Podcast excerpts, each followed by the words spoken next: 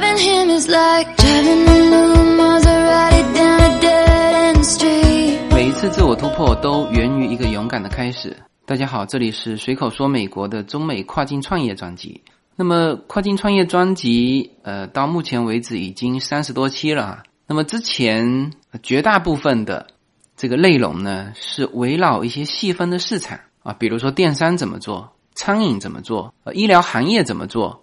呃，那那比如说说到医疗行业的时候，都是讲到很细的，比如说是做康复医院怎么做。那么这几天我和国内来的一些朋友聊到这个跨境创业的时候，因为他们有一些项目带过来嘛，还有一些自己的想法，那过来我们一起交流。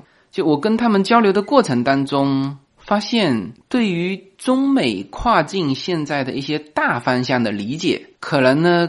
他们并没有一个很清晰的脉络，就是啊，比如说做医疗的，那他直接就从癌症医疗的角度去切入了啊。那么，比如说癌症医疗是美国的机构办到国内去呢，还是把国内的人接出来啊？这其实是完全不同的方向啊，都是跨境创业，都是这个，就看起来好像是一回事，实际上呢是两回事。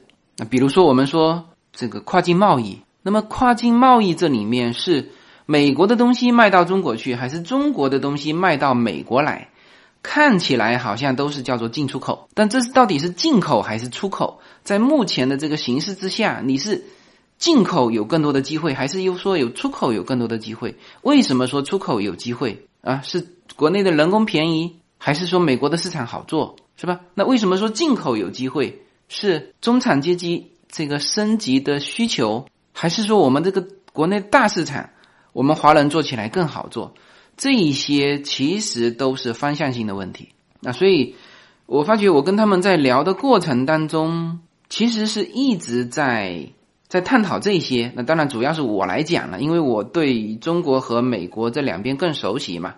那他们有的是只熟悉国内的，他说：“哎，我这个。”国内的医疗市场我很熟悉，但是美国这边的医生、医院、行业啊，甚至包括法律，他都不是太熟悉，所以他只是一厢情愿的觉得说，哎，把客户送到美国来啊。但是呢，美国的医生考虑更多的是医生本身去中国啊，所以这是两个不同的方向。那么，呃，总体来说，呃，不管是哪一种方向哈，这个都我们都可以探讨。那。跨境呃本身是蓝海，这是呃毫无疑问的啊，就是相对于国内啊，就是你国内的商品做国内的市场，这是一片红海了。那为什么说现在叫做内需一直拉动不了嘛？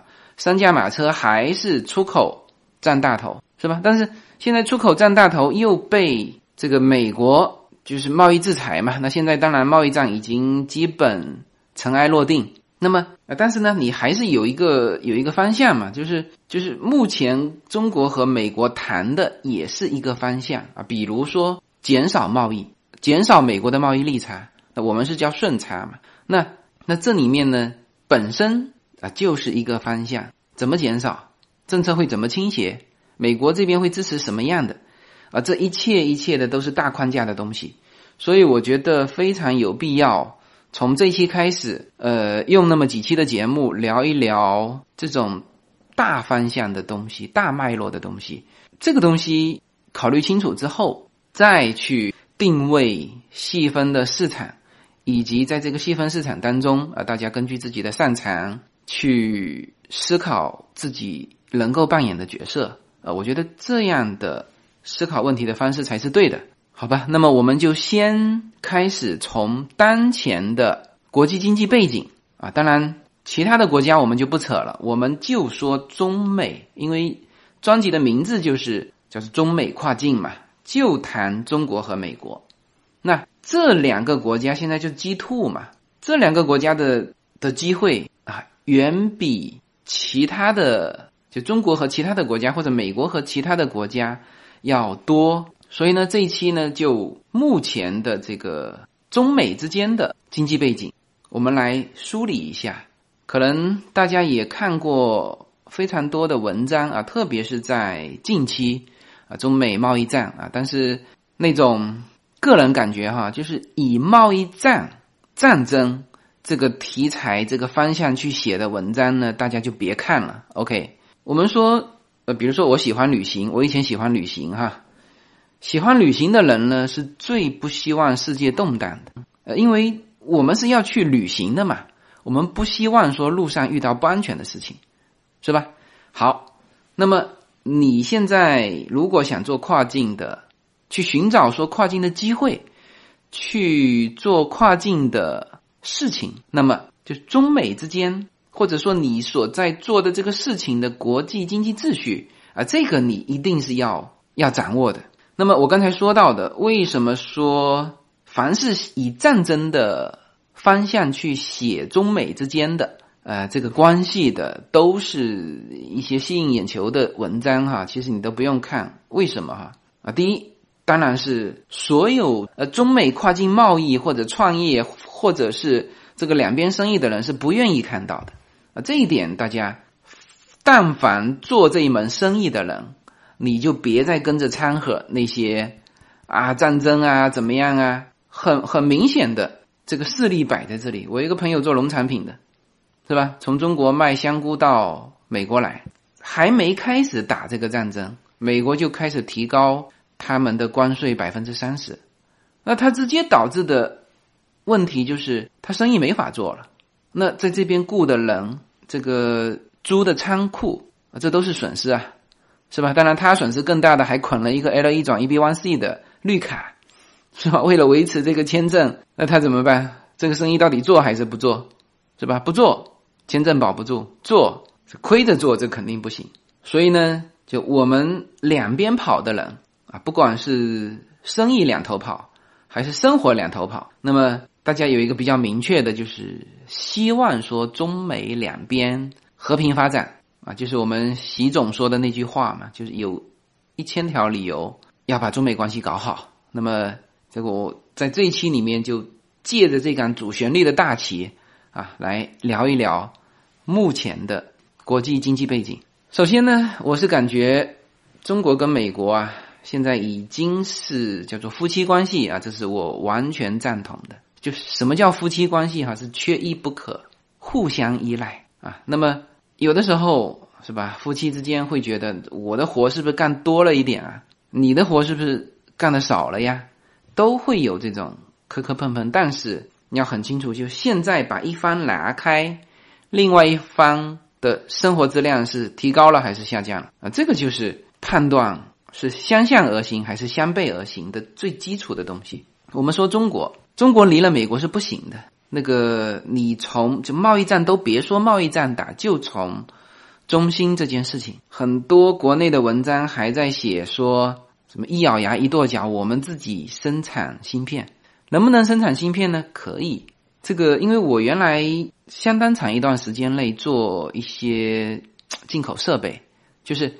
其实是国产化进口设备。那么这个东西呢，我们只能是说，那么在某一些领域，他们的技术嗯进步的不快，那我们可以反啊，比如说这个东西三十年前出来就这样，那我们把它反过来，它技术没有提高啊，那是吧？那么我们就把它国产化，那么卖它一半的价钱，卖三分之一的价钱，那你很快能够在中国市场把这些进口商品给打出去。那这还是说在我们国内哟，是吧？那中兴的那个事情不是卖在国内啊，卖在国内你可以制定任何的措施，没问题。所有国产的东西采购就采购我们的什么中国的芯片，价格高也就高了，不好用也就不好用，是吧？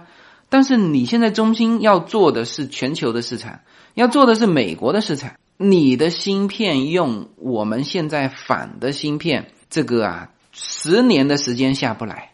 近期还有很多听友，他本身在国内就是做芯片的，这是说的很清楚了。你做是做得出来，你价格卖不到那么低。关键的关键是现在是什么什么时代？我刚才说了嘛，三十年不变的东西，十年不变的东西，你可以去反。人家现在是不断的在推陈出新的东西。你微软的这个系统，你怎么反？对吧？它十五天给你升级一次，芯片也是这样啊，它不断的新的东西出来。你要在技术上能够赶在它前面，这绝对不是简单能做到的。我们在美国感触的特别深哈，比如说电视，为什么现在买的全是三星的？美国自己本土没有什么电视机显示屏去跟三星的去竞争，三星为什么现在能够几乎在电视领域一统天下？那当然，国内还有呃长虹、康佳，还有其他的啊品牌，但是你从美国看世界的市场看得非常清楚，显示器就是三星。那么，他当时可是在液晶显示屏处于低谷的时候，持续十年的投入。美国的企业都不干这事了，中国的企业也不干这事，就是三星持续投入，现在它才有了这个局面。那么，这个局面是芯片这一块的，不是你一咬牙一跺脚集全国之力能够干出来的。你况且是要卖到美国去，卖到全球去。是吧？性价比啊，各个方面你必须考虑。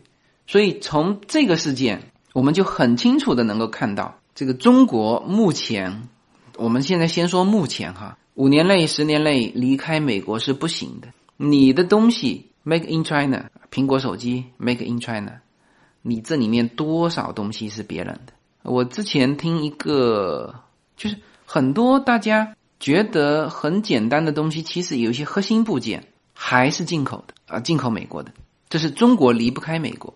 那美国能离开中国吗？也不行啊。虽然这边感觉贸易的利差很多，我待会会聊到哈，贸易利差里面还分货物的利差和服务的利差。那货物的利差里面又有像苹果手机这种典型案例，是吧？一部卖一百多块钱的苹果手机，实际上中国只贡献了六块五，就加工的那个钱，是吧？像这种事情。还是要细细去分析，但就美国而言，它现在也离不开中国。虽然说叫得很响，贸易逆差怎么样？我之前一个听友在加了我的微信嘛，因为正常加我微信的，你要咨询我一些具体的问题啊，或者你把我的跨境创业专辑基本上给给给扫一遍，至少听一遍，再来跟我提具体的问题，或者你具体想做什么？他提什么问题呢？他问我说。现在在美国啊，哪些东西是中国造的？我说你这个问题太大了。这个在美国人的生活当中，就日用品哈，就是你这些食品就地取材嘛，服务就地取材。但是生活用品应该百分之七八十是中国的吧？全是 made in China 啊，灯具、家具、建筑材料、窗帘，反正就是我现在。在我的书房一眼扫过去，就除了一些大的电器啊，比如说我们家里用的炉灶、电视啊，那种功能沙发啊，家具就是大件的家具哈，呃，是美国本土的，或者是其他国家的。然后小的轻巧的东西，大量的都是 Made in China。虽然品牌有的时候是呃不是中国的品牌，但是制造都是中国制的，所以根本离不开中国制造。所以这就是现在这二者的关系，叫纠缠不清，也难解难分。OK，那么这个是大的基础。那现在为什么有这个所谓的贸易争端呢？呃，这个其实是跟川普本身有关系。我平心而论哈，我待会儿会细细的去分解现在大家争论的这些话题啊，比如说贸易逆差，贸易逆差里面的结构。大家要拉出来来看啊，呃，对于这一点来说，其实我觉得美国的精英阶层或者是川普本身心里应该是有数的，就是说最大的问题其实不在贸易逆差。那当然有一些具体，你像中兴这种事情，就是国内的那一套搞惯了嘛，是不是？就还是人家罚你，还是罚个诚信的问题。说好了不准转卖给其他国家，你卖给伊朗，是吧？说好了你要处罚你的员工，你没有。那么在这种时候的这种制裁，人家美国不仅仅是制裁你这国外的企业啊，本土的企业制裁的才叫狠，一千多亿的罚款罚本本土的企业，像美国的航空公司好几家被美国政府罚过，那甚至早先是反垄断法直接拆分，是吧？所以这些都是具体的案例。但是我现在要说到一点，就是这一轮的这个挑这些话题，那很明显是川普挑的嘛，那么川普为什么挑？其实他的压力，或者说他这个观点的由来，是在于美国自身一个很严重的问题，在于实体经济的空心化。呃，我之前在本呃美国这边的一个本地的电视台看过专门的一个一个纪录片，富兰特小镇，呃，就是在五大湖附近哈，底特律那一带。那底特律那一带啊，全是原来汽车制造业。那么兴盛的时候，就是这个弗兰特小镇，呃，它大概是十万人的一个城市哈。当时人均的家庭收入是八万多美元，在一九八几年的时候，呃，这是相当之高的。那么，那么现在是多少呢？随着汽车产业的没落，随着配套企业搬出这个地方，大量的人失业，平均的。家庭收入，家庭收入哈，两个人合起来的才两万多美元，低于联邦的这个最低收入线，也就是说全程领低保，是吧？那这种现象不仅仅是富兰特这一个小镇，在这中东部那一带，五大湖那一带，底特律那一带，全是这种情况。那么当然还有一些地方是因为金融危机还没爬起来啊，比如说亚特兰大，但是呢。金融危机的事情，金融危机是在慢慢修复，但空心化的制造业现在来看是回不去了啊！所以这个是美国现在自身最严重的问题，是吧？因为美国呢，它实际上这种自由啊，叫做自生自灭啊。对于人也是这样，对于城市也是这样，就是这个城市不行了，大家收入下降，那大家就往外走嘛。优优秀的人全走了，那有一些。有乡土情节，或者说难听一点是走不出去的人留下来，那留下来干嘛呢？领低保，然后就他们那边黑人又多，因为原来汽车制造业最早是需要重体力活，所以大量的是黑人在那边。那这种情况下，犯罪率就上升，那城市一直属于恶性循环。那么他们都搞到什么地步？哈，就是警察局都没钱，就是这两边社会制度不一样啊。中国是。警察，你肯定国家拨款收支两条线是吧？呃，美国的城市它就是很明确，我如果城市没钱收不上来税收，那我的这种叫小区保安嘛，他们其实警察就是小区保安，也雇不起保安是吧？小区物业收不到物业费，我就发不出工资啊，就是这么拮据，捉襟见肘，甚至都发展到把缴获来的枪支拿去拍卖。卖完的钱拿去买巡逻的警车，就是很很糟糕的一个局面。那么这种的城市在现在啊，二零一七年、二零一八年，这种不断恶化的局面还是存在。这就是川普为什么上台的理由，就是原来的摇摆州这次全部支持就变红了。你知道红是指共和党吗？所以川普这次是。不仅是共和党当选总统，而且在国会是过半数，还不仅是过半数，共和党在国会相当大的一个优势啊，所以川普在现在这种局面下，他是可以做事情的，内政外交是至少国会是他们自己共和党的人，他不像这个奥巴马时期，总统是民主党是吧？国会呃共和党甚至还占优啊，他。他是能做事情的。那么他上来之后，由于他的这个性格，就是他承诺过的东西一件一件他要去兑现。那么其中很重要的一块就是他提到的这个制造业的回归，这是美国目前呃最严重的问题，也是最急需解决的问题。所以阿里巴巴的那个马云过来了嘛，说这个我阿里巴巴能够替你美国解决一百万人口的就业问题。啊，这个马云当然讲这个话呢，也不完全是忽悠你。呃，川普，他是在中国，你看看阿里巴巴创造了多少的中小个体就业，他也是想搞这一招。那么能能搞得怎么样？那当然，呃，那我们就拭目以待。哎，但总体来说，美国的问题最核心的、最严重的是实体的空心化。金融一样强大，娱乐一样强大，服务还是很强大。旅游，我待会儿会说到旅游的跟中国的它的顺差达到两两千多个亿，是吧？其他都没问题，就是制造业。那制造业一没有，大量的人失业，是吧？像这个弗兰特小镇里面就说的很简单：谁能把制造业引回来，我选谁当总统。那么这个总统既然已经上了，那么他就要替老百姓解决这个事情。老百姓不是说你只要给我发低保就行了，我要工作。美国跟中国又不一样，中国不工作他还可以支撑好几年，还可以这个收收房租，是吧？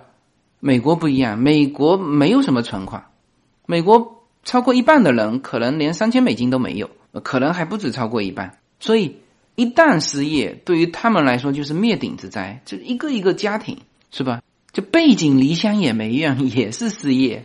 他不是去逃荒，是吧？所以在这种情况下，川普的或者说美国民众的，或者说不明真相的美国民众的怨怨气就发泄到中国，是吧？很明显嘛，贸易的他们的贸易利差，或者说你这些工厂搬到了中国去。给他们造成的失业的影响啊，甚至要超过你的什么贸易顺差利差。贸易顺差利差，第一很复杂，这个精英阶层呢自己心里明白怎么回事，老百姓呢跟他也没什么太大关系。他们其实一口怨怨气是在于你中国或者是其他的啊墨西哥，他们也大量的气撒在墨西哥头上，就是很多工厂也搬到了墨西哥去了嘛，所以。这个是目前现在中美所谓的什么贸易战的的核心问题。那么这个东西说句实话哈，一时半会解决不了。呃，像曹德旺不是把工厂设到了美国吗？那他设美国的工厂啊，又要去具体分析。第一，人家是美方要求他的东西是要卖给美国，他工厂在这边解决了他很大块的一个运输的问题。是吧？再加上土地资源便宜，电水便宜，天然气便宜，然后呢，他用这些东西去对冲他的人工啊，经济账是算下来是不错啊，但是呢，就管理上当然比中国或者说比东南亚的国家的人员难管理嘛，因为他要设立工会呀，要要要什么，是吧？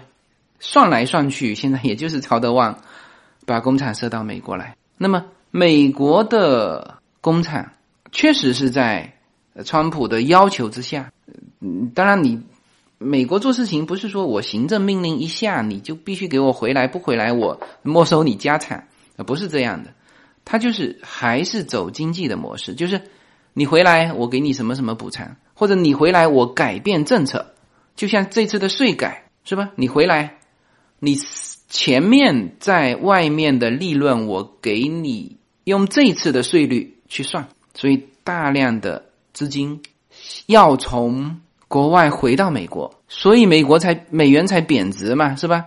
就很多我看很多五毛文章还是不明就里，说哎呀人民币上去了，事实上是美元贬值。美元为什么贬值？是美元要从中国回来，是吧？美元要从其他的什么巴哈马呀什么什么回来，所以它要贬值。这些都是他们人为操作的。汇率永远是有中心化的啊，永远是有专家的，永远是要为这些是利益方服务的，所以美元降下来了，是吧？他一边赚一个税收的优惠，一边呢还要再赚汇率的优惠，所以现在这个资金陆陆续续的又回到美国来，所以美国的经济确实是在好转。那么它是用这个经济杠杆来慢慢的。把这个实业慢慢招回来，但是还是很难啊，这个事情，因为这种东西要配套嘛，就不是说你迁回来一个工厂，你迁回来一个工厂，你配套你有没有形成的规模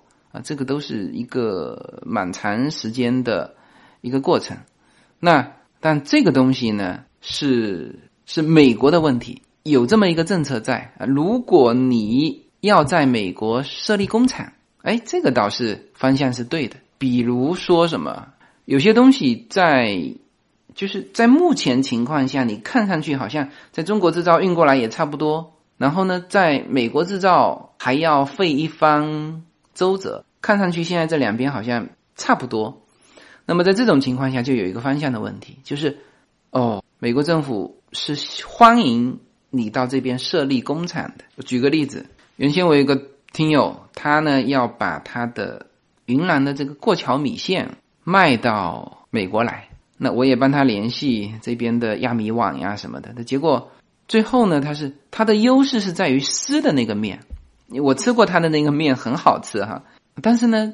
进口的时候，你要干的好进口，就是我说的是美国进口，中国这边是叫出口，就中国到美国来。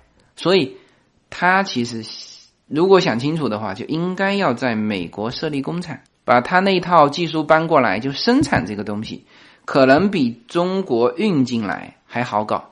那这就是，如果他考虑到说有政策，那他其实应该考虑在美国设立工厂，然后呢，再跟当地去谈说。你是否给我一些税收的减免或者其他的优惠？嗯，这是这是有的哈，所以这个是一个跨境创业的一个方向。什么能够阻挡你对自由的向往？每一次自我突破都源于一个勇敢的开始。大家好，这里是随口说美国的中美跨境创业与投资专辑。移民之后做什么？家庭资产如何在美投资？中小企业遭遇瓶颈，如何进行对外突破？这些话题是这个专辑希望和大家探讨的话题。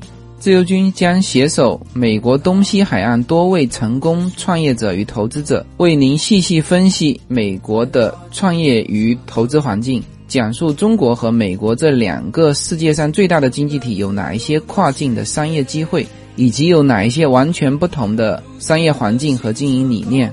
如果您需要自由军和二十多位成功的美国创业者和投资者成为你的智囊团，那么加入我们吧。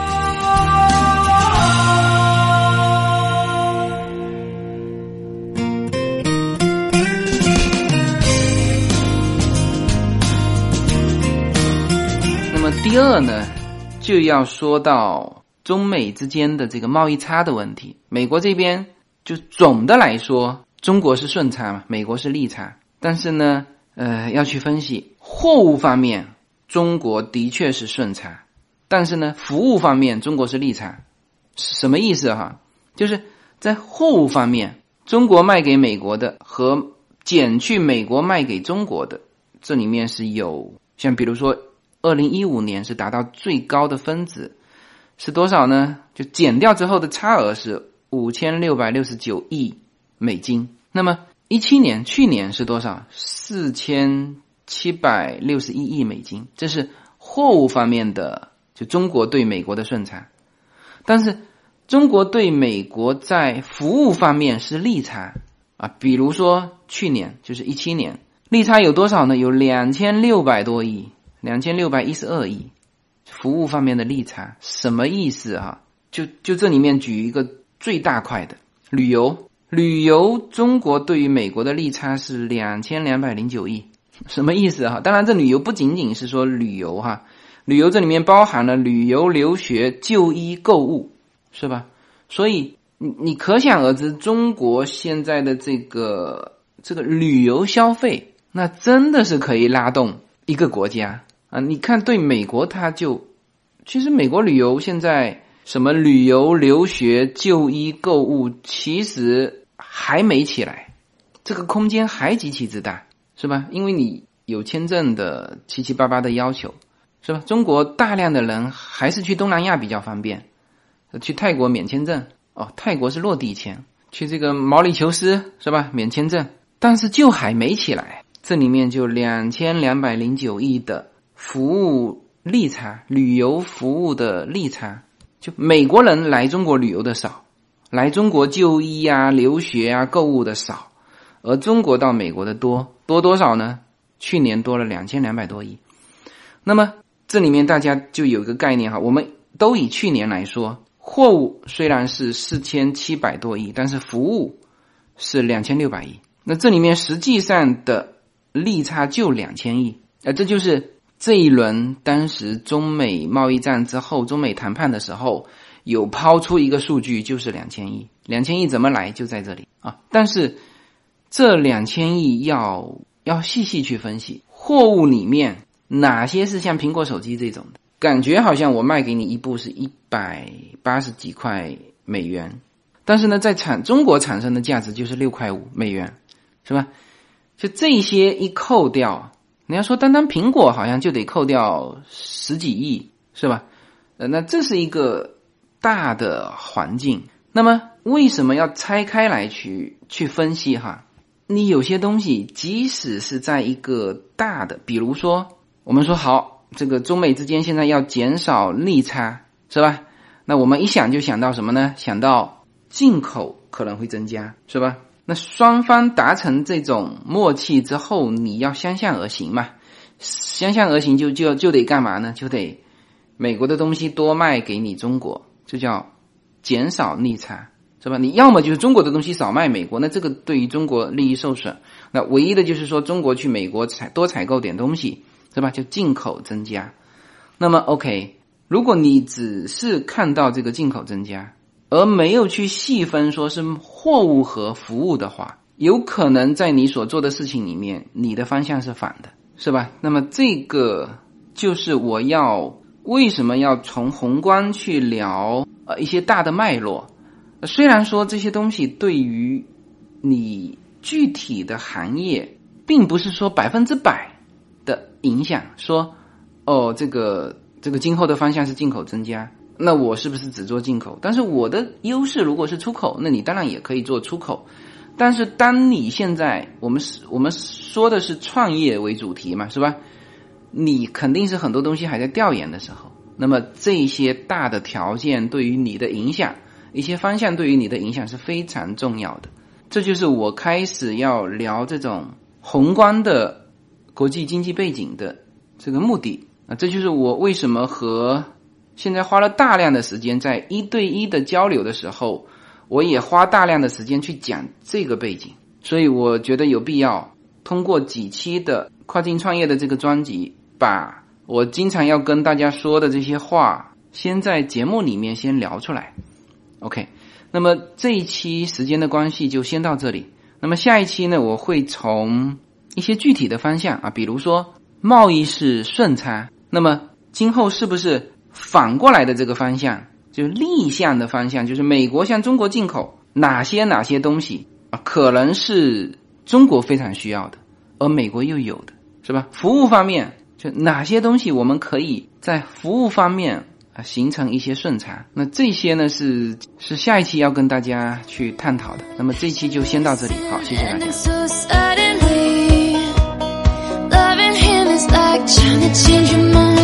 家。